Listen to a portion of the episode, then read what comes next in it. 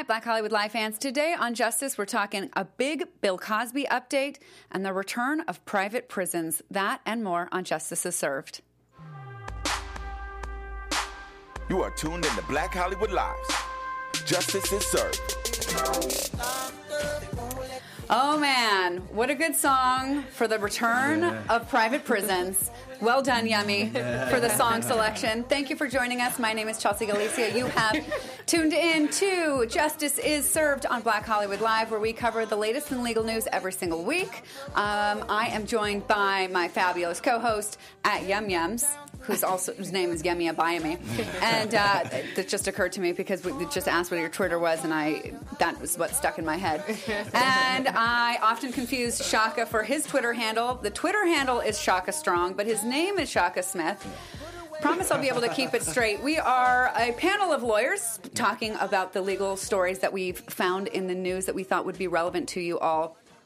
I have thought that this Bill Cosby thing like needed to go somewhere fast. Uh, fast is not going to happen. But we did have a major update, and I think if it wasn't for all the political news, this probably would have gotten more attention. Yeah. That's why I thought we should start here. I mean, we have covered Bill Cosby on the show since like the day I started two years ago. two, no, it's almost like two and a half years ago, um, and and we're now we're talking about the criminal case. There's only one criminal case against him. It's in the state of Pennsylvania. And the district attorney in that case wanted to present 14 other alleged victims. Yeah. And I loved this story because it took me back to like, you know, week one of Crim Pro, right? Yeah. um, where they say that in terms of presenting evidence in court, you can't present evidence of a person's prior bad acts. Yeah, typically you can't, but we know if it's like modus operandi, Yes. yeah, then you can if it's a particular way of uh, doing things. Showing a pattern, Yeah. uh, showing that something wasn't a mistake. And we know that he typically likes to use these quaaludes or these other drugs, knock them out, and the victims seem to have the same story um, throughout. So So, So- DA wants 14. Right, and so the judge said no. Uh, we'll give you one one witness, and I think that's you know kind of consistent um, with other jurisdictions where you don't want to have all thirteen people saying the same thing because that might be somewhat prejudicial. to the- Somewhat is probably a safe word. it might be too too prejudicial to the uh, to the defendant, but you can one person, two person, two people, three might be sufficient to establish the pattern that that Shaka referenced. So there's one. Um, I'm using air quotes because we don't know for sure, but I was going to call her a victim. Her name is Casey. She was an assistant to Cosby's former agent um, and worked at William Morris in the 90s. And I was interested, and I didn't see the answer to this, but why she, of all of the victims, was the one selected. well, you guys have like any she- ideas? Yeah, it seems like she might have been the most recent.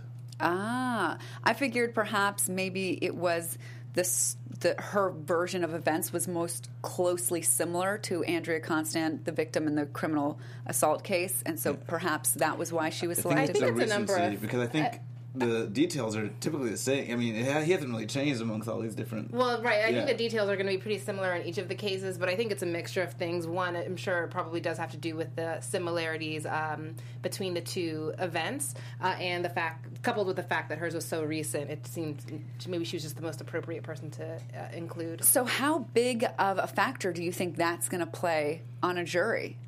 I think it's big because you, you know you could request a jury instruction that you know the jury cannot consider anything that they've heard outside the jury courtroom or you know they can't consider evidence of any prior bad acts.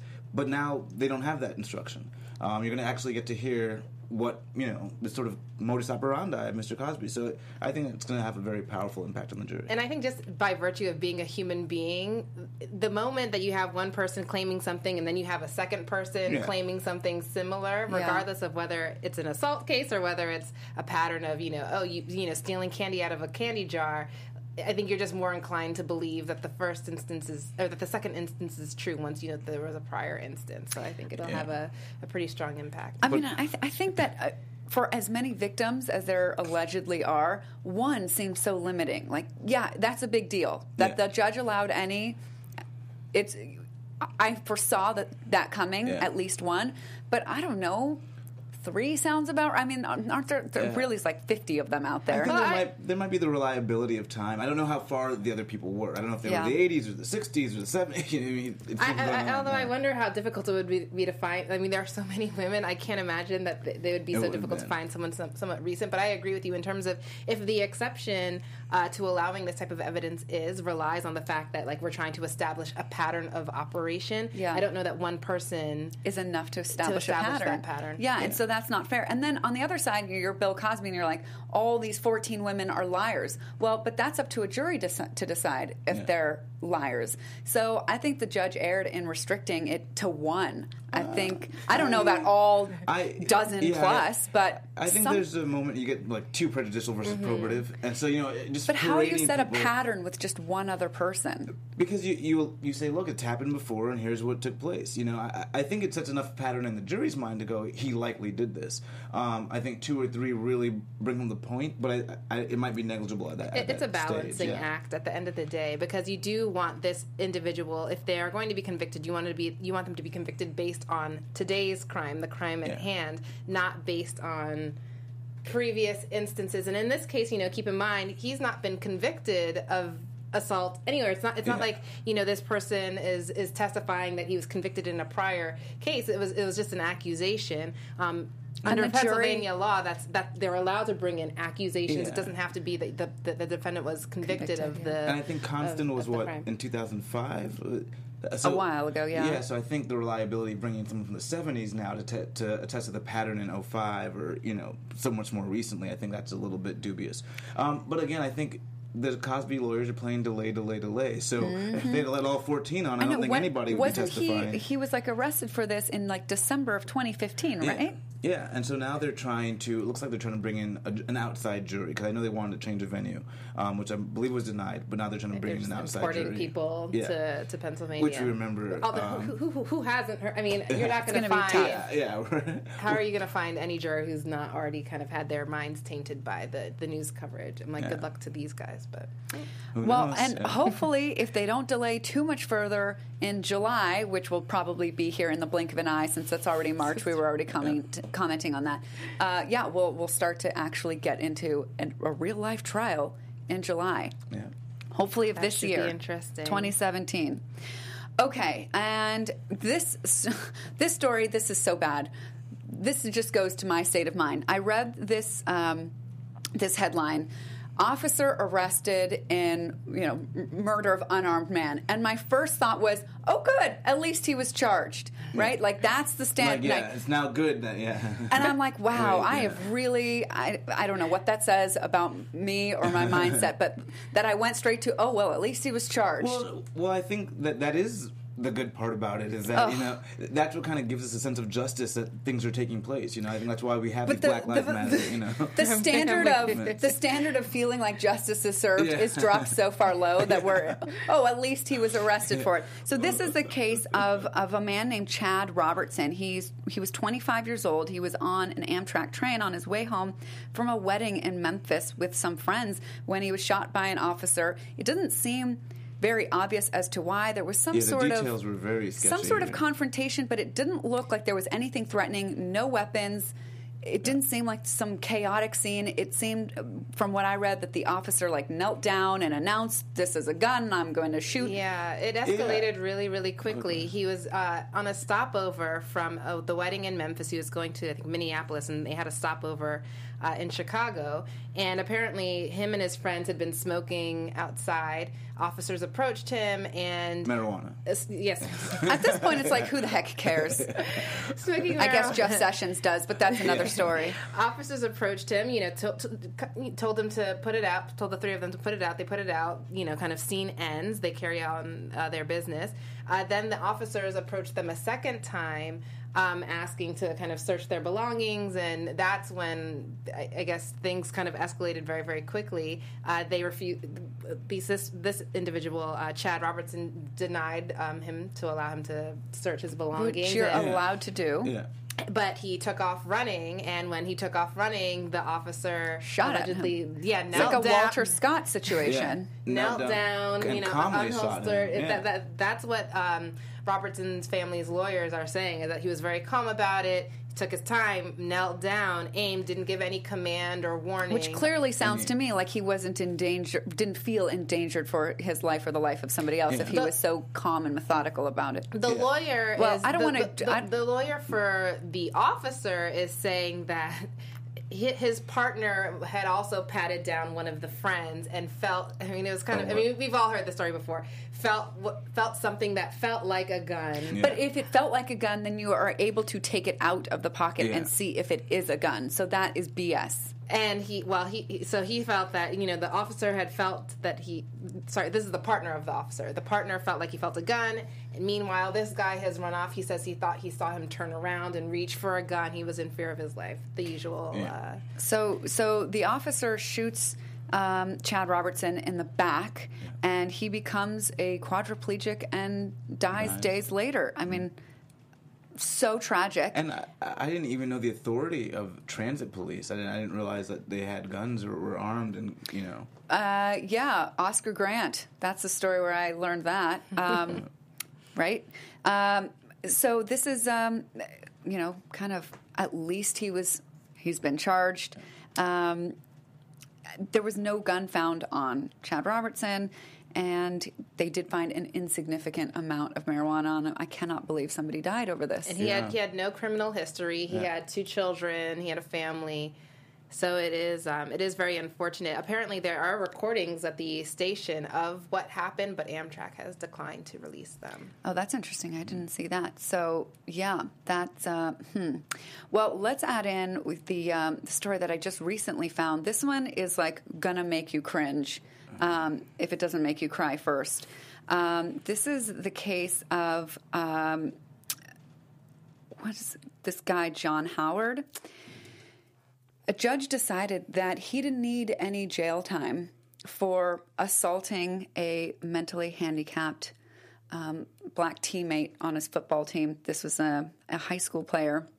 Like what he did is almost so heinous. I'm like, I can't even say it, but it involves a hanger, his rectum, and kicking the hanger into it.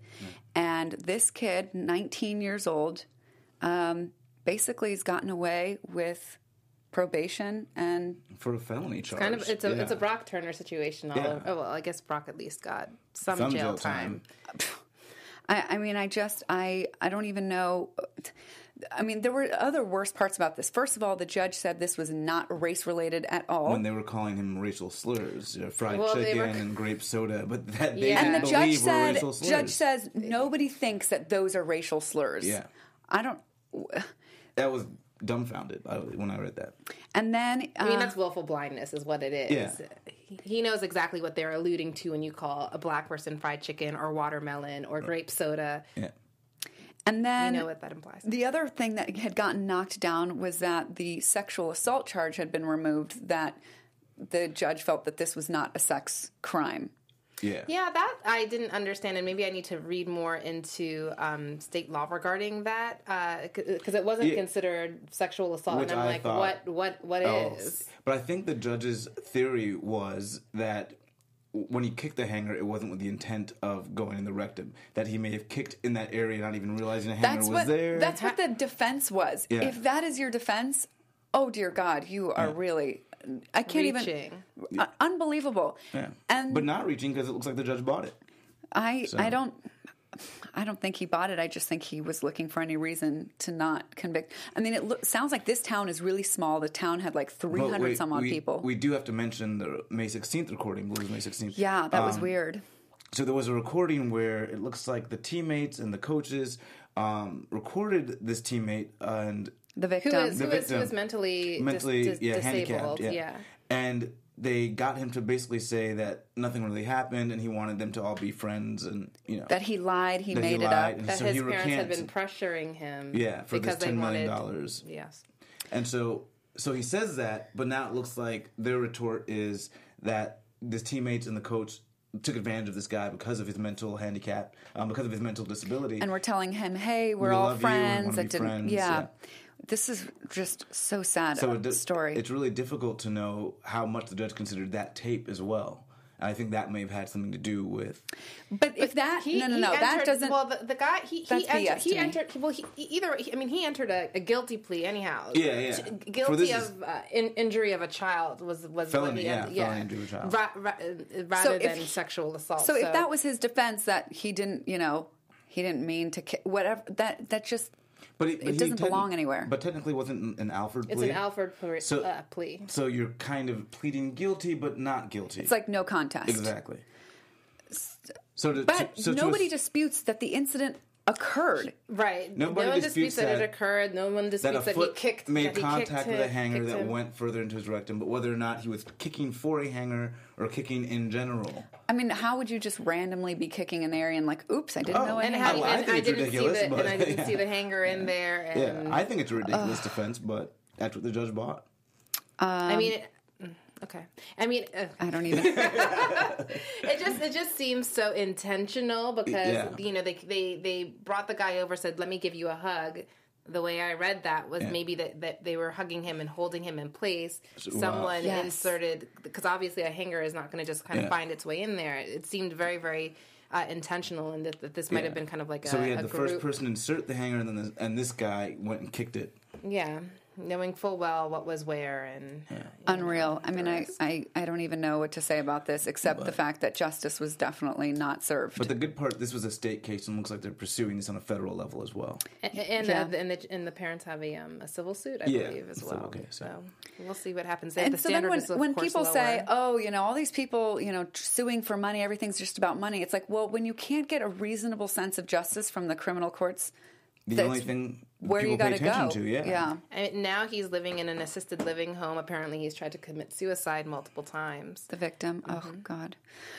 Okay, so here's more terrible news while we're on a roll. Mm-hmm. We were all excited a couple months ago when President Obama and the Department of Justice announced that they were going to roll back their involvement with private prisons, that they were not going to renew the contracts they had with these private prisons, mm-hmm. and it's a celebration around here. Yeah, and it was great. It was largely a symbolic move, but it was going to kind of ish like kind of show the states like this is where things are moving.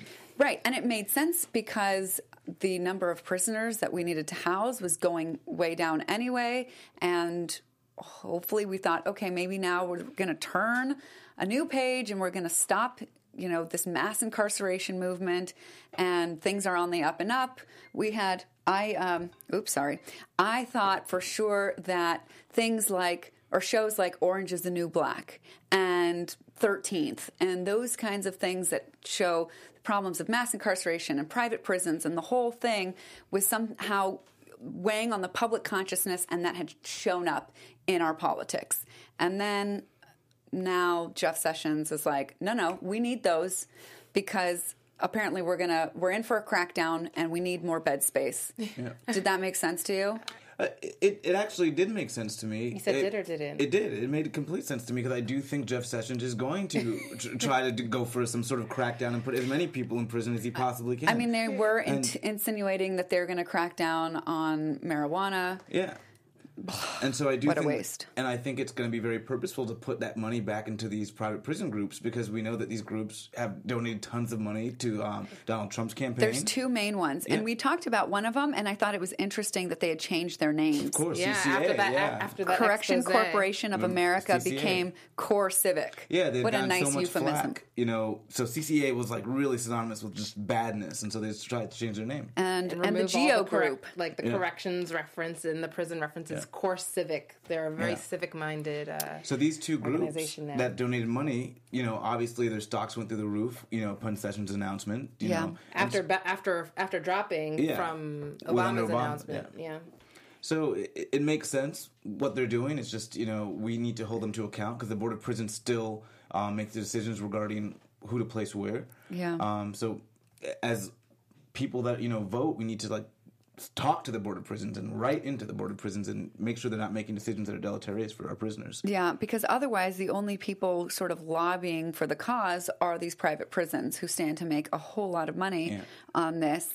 Even when we know, you know, the um, interim Attorney General Sally Yates had issued a report that said that privately run prisons were more dangerous they have more safety and poor security. and so, yeah. So we we talked about a an article where somebody a, a reporter went undercover as a corrections officer, told us what the conditions were like. And so all the signs were like we're moving in the right direction and for this to happen was such a freaking bummer. And we have prisoners that have died in these private prisons. We have correctional officers that have died during riots in the, in the private prison. So it, it, there's certainly no great case for why they're better. Um, it seems, in fact, they're far worse. Yeah, but I guess they're going to be here to stay unless enough of us know about it and and care about Yeah. it. And I don't know how how much our voices can overcome all the. I'm sure it's millions Financial of dollars. incentives, yeah. And then it's well, it's also challenging given that the people most impacted by uh, these types of um, changes are people behind bars who That have limited uh, and are communication. right. And like we talked about it, was uh, that last week how we talked about Van Jones in his article Yeah. in Vanity Fair It was saying that the reason that voter suppression is now the form of convict a young black man of a felony and remove his ability to vote. For life. Yeah. Okay. Yeah. All right. Shall we do one more crappy one? Yeah, why not? At least this one. Th- at least this one isn't a law yet. But what? I mean, I guess I can't be too surprised about what's going on in Oklahoma. I've never been there. I don't mean to be speak badly about them, but w- w- and and some people are like, yeah, this is this this this just feels like I'm talking about a different country. But what's going on in Oklahoma is that the Republican representative Justin Humphrey sponsored a bill requiring women to get the written informed consent of the father of the fetus before the woman is allowed to mm-hmm. terminate her pregnancy. and also And give the identity notify. and, gi- and, and give the identity of the father as well. Yes. Okay. So trying to leave politics out of this, trying, attempting, valiant efforts here. Let's talk about how constitutional this is. Well, it, it, it's not very constitutional, but Not very. but what I will say is, I, I get it in the sense of if we have this law, maybe people will think before they make poor decisions. So you know, if I know that I'm going to have to get the written consent of the father and also disclose the name of the father to my doctor, that that pro- that might make me think twice. You know what it makes me think? I'm like, okay, now Yeah. I think we need written signed consent. A man is responsible for getting that before he sleeps with a woman. I think that's even better. So, so I, I I get why they He thought- signs like I will um, Yeah. provide this much child support for 18 years if I accidentally knock you up. I mean, like this this should be a two way street. But what I'm proposing But- is straight up ridiculous. But it I- only sounds sensible in light of this bill. Well, I, I, I like the where the policy prescription was coming from in that sense, but again, it's not constitutional because it, when you think about what it does in the post sense, once you are pregnant, now it takes away the woman's right to her body, and so Well, he's saying that the woman. This is not a right to her body. This is this is a quote because I I, I just I can't even. Um, comprehend this enough to be able to put it into my own words and the and the real words are just so great. Here's what he says. I believe this is the the uh, congress the the representative who wrote this bill i believe one of the breakdowns in our society is that we have excluded the man out of all these types of decisions. Shaka you got an opinion on that I get where it's where, it's- where it's coming Oh, from. Oh, that's really But nice of you. However, I don't agree with it. but, Okay, good. but I understand. He said, I understand that they feel that it is their body. I feel like it is a separate, what I call them is you're a host.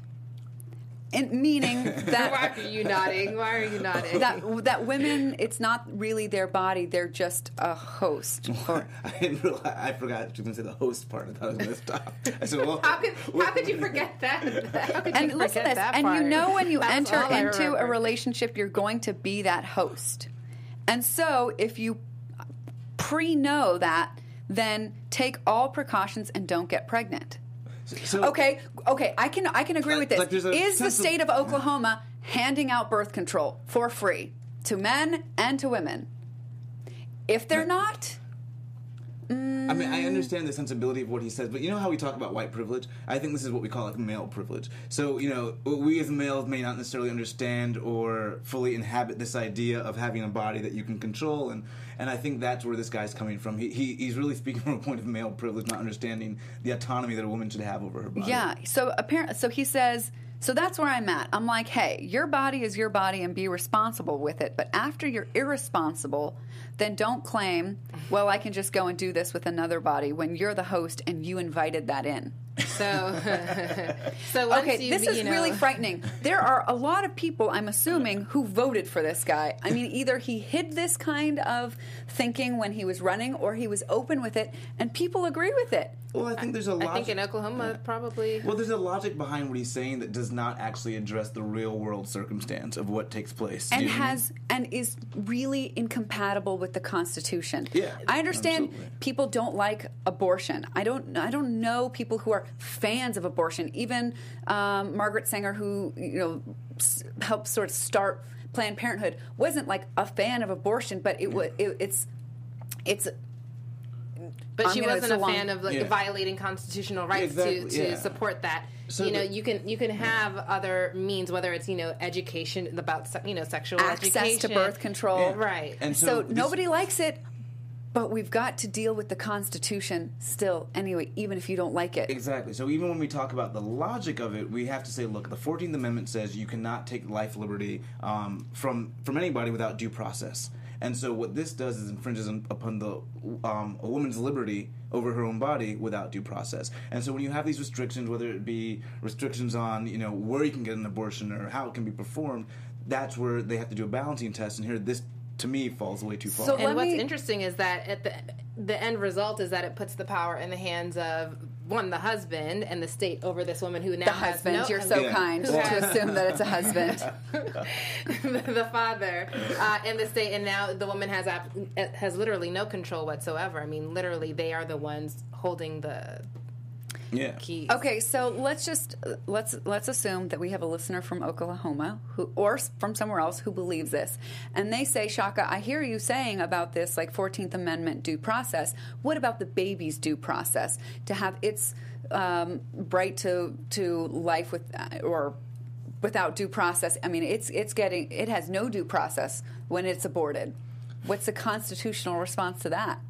Well, then you would talk about where, where does life begin, and you know, and so I what is it around the twentieth week that we have these certain rules that say here's where you can have an abortion, where you can't, and that's another debate in of itself. You know, we, we know we tried to have the heartbeat rule that, that's been argued to have when the baby first has a heartbeat. That's when that begins. It's really early, And so, yeah. that didn't fly. Yeah, so that's and that's going to always be subject to debate, and I think that is kind of where you're going to see this administration move towards. You're not going to try to overturn Roe v. Wade, but I think you're going to see them try to put a lot of restrictions on abortion that essentially make it illegal.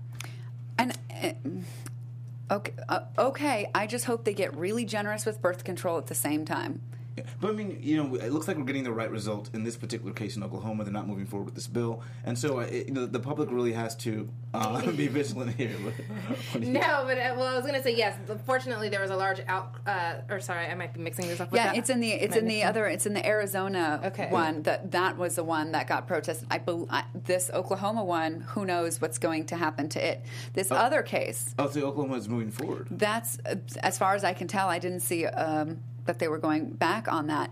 The the ca- the other case and why it's a little confusing is because we have another uh, bill that looked really interesting that was proposed in the state of Arizona that if you plan, if you are an organizer of a Oh, protest, that's not moving forward. and in and there are, are any violence or damage caused from, by that protest, the organizer will be held liable even if the damage was caused by the work of an opposing group. Holy moly! Like the, it's like I I, it, I to, to try and explain how far this causal connection is allowed to be Yeah.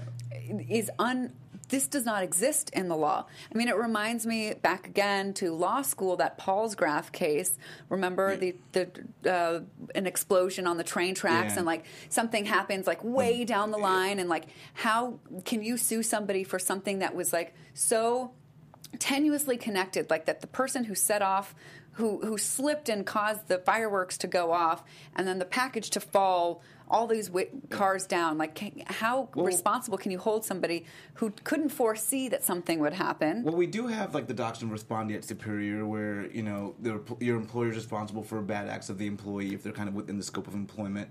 So for me, this if they had said you were inciting violence, you you called for a protest that specifically incited violence, and then you're then responsible for the outcomes of any damage of that violence, r- regardless of which side it comes from, that would make a little bit more sense. But But, in- it's just, Just a protest in protest, general. yeah. So you're really chilling free speech, and you're making people Well, liable. that for, was the yeah. problem. It was such a clear free speech violation, Yeah. and like, how can you hold somebody responsible for something that they're not directly Yeah. Responsible responsible And for? I don't understand why they don't consult maybe an attorney. well, why wouldn't you add Well, in? most politicians are assumed to be Be attorneys, attorney, but somehow every Republican in in Arizona Congress uh, politics was for this bill.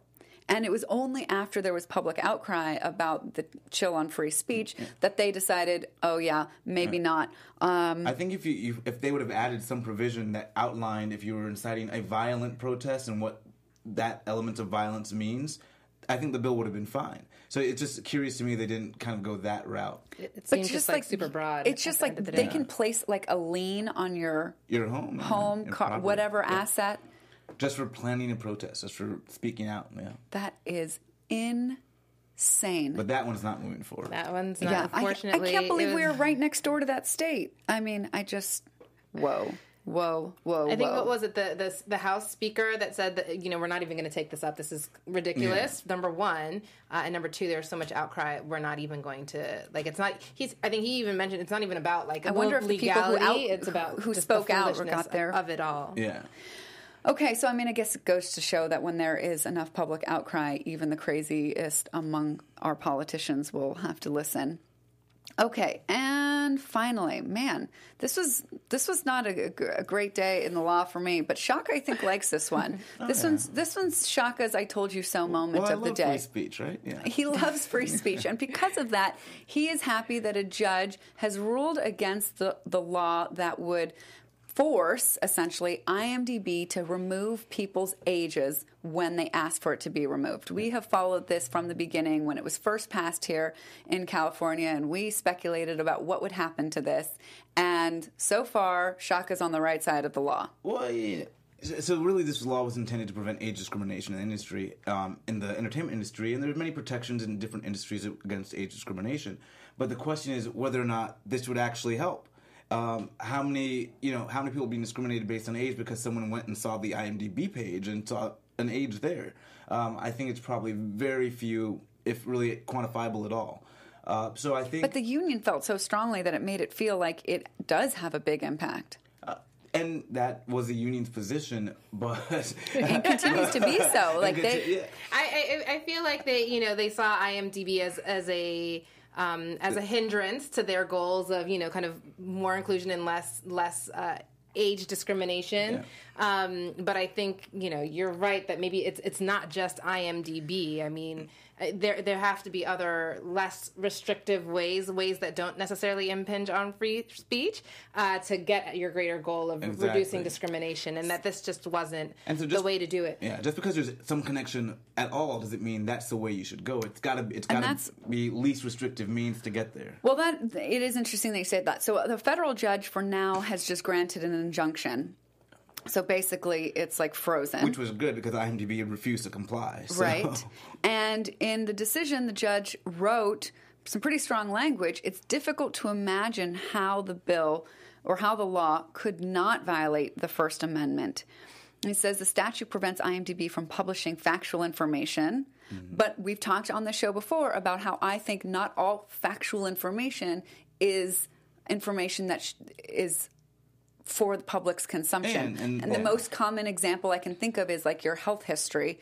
Even though there are facts that you've been diagnosed with certain things, that shouldn't be allowed to Well, just be on the internet. Their argument was that you, you're imposing liability on me for putting up this factual uh, information, and yet this law pretty much only applies to me. It does, a lot of this this information in terms of ages Yeah. it can be found on Google, it can be found on Wikipedia. You're not sanctioning these other companies. You're only sanctioning IMDb. these. Um, what do they call it? A, a commercial online entertainment employment services company. That's who it applies to. It doesn't apply to these other uh, platforms where you can get the same information. So to impose liability in one uh, instance and not the other, I think I think IMDb actually has a fair argument And- uh, in that respect. And where they do keep their the age and that kind of information, it's not really a commercial it, it's it's It's the free service. It's a free service. But yeah. the free service is kind of a marketing step to the paid service.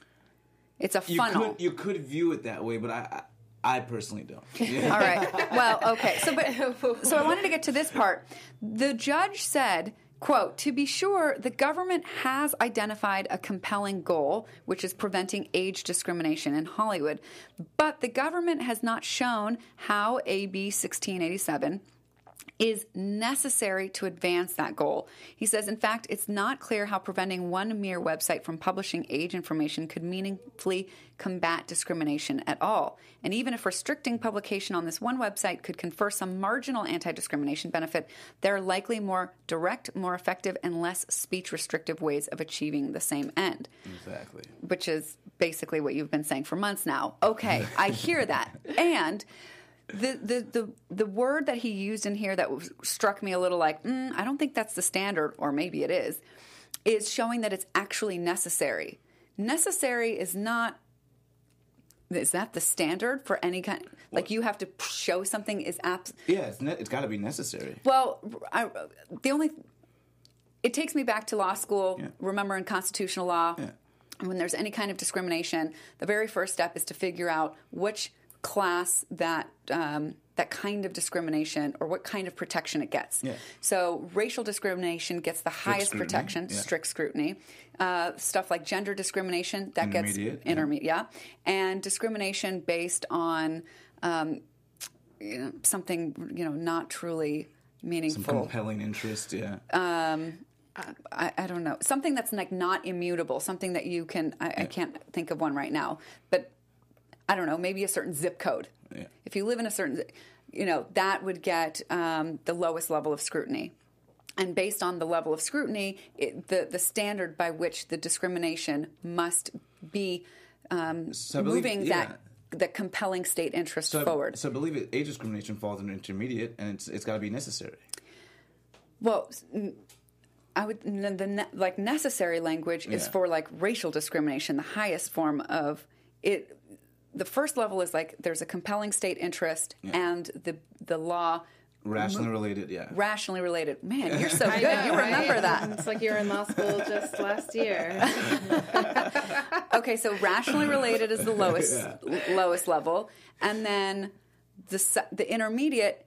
The intermediate is not necessary. I, I thought it got a necessary. I thought, it I got thought that the like the strictest level of scrutiny was like absolutely narrowly, narrowly tailored. tailored for for compelling government state interest. But I, I'm, man. we need a common law professor I mean, on I here. think you guys are both right, Yeah. but I think when we're talking about potentially limiting, I mean, free speech. I mean, that's kind at the cornerstone, at the bedrock of, of you know the founding founding principles of this country. So in terms of li- making that type of limit limitation, they are going to be looking at something that's le- least restrictive. So you don't think that this is being heard as a discrimination issue? It's being heard as a First Amendment issue. I think it's a. I, I think so. I think that's IMDb's argument is certainly that it's a free speech issue Because because it's the Cal- state of California imposing liability on them for publishing, you know, certain information and restricting their ability to do so. I don't know. I think this actually necessary language is where this um, decision has some room for error because to say that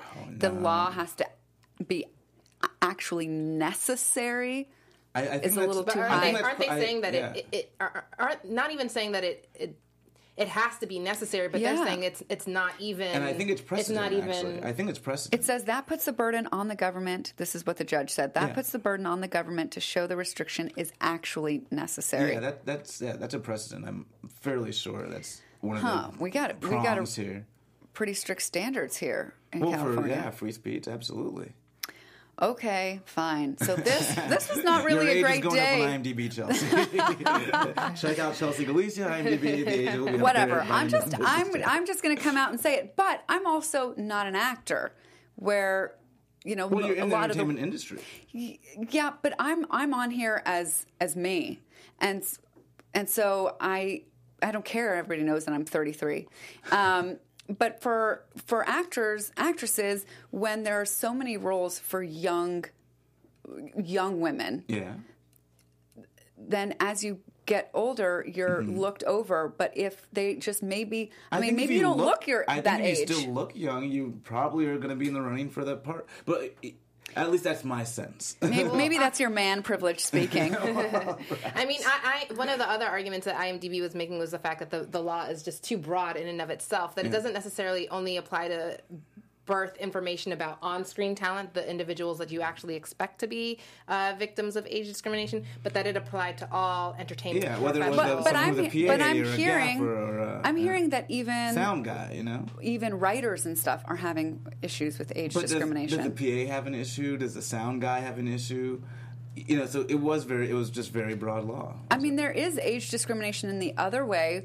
Um, people don't want to hire people or work maybe with people who are over the age of 50, 55 or something. But and they're going to discriminate in the other way. But again, there has to be some nexus. Are, are these people checking IMDb and going, okay, and this is why discrimination is happening? Is it happening it's so to a hard to be able to pin that down. I think in some cases it's very easy. In this case, it wasn't. So that's why the judge went this way. Oh man. Okay. So the last week of February was did not contain much justice in my eyes. well, I was very happy with the, this uh, particular decision. I, I a think that I think I, yeah. I think the state needs to kind of reevaluate how it went. I think it's a, a, a good goal to have in Yeah, terms it's of reducing goal, age yeah. Very discrimination. Um, but I think they need to be a bit more. I hate to use the word narrowly tailored, but they need to be a bit more specific about how This is how, a really hard that. kind of discrimination to combat.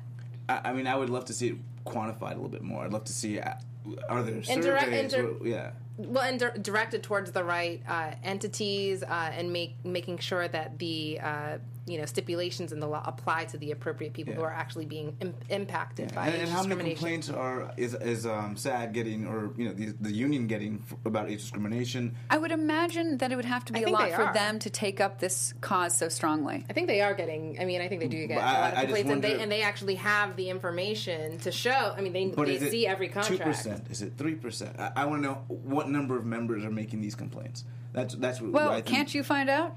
Well, I would love for them to provide those numbers. it's not pu- it's not public write a brief? information. I don't know. Okay, well, here's to hoping that next week's got some better justice. Right? That's going to have to do it for us. Thank you for joining me. You can tweet me at Chelsea Galicia, Yummy at. Uh, Yum Yums on Twitter and Instagram. And you can find me at Shaka Strong on Twitter, Instagram, and Snapchat. And don't forget to like, comment, all of that sort of fun stuff, and join us next week for another episode of Justice is Served. Bye, everyone. Bye, guys.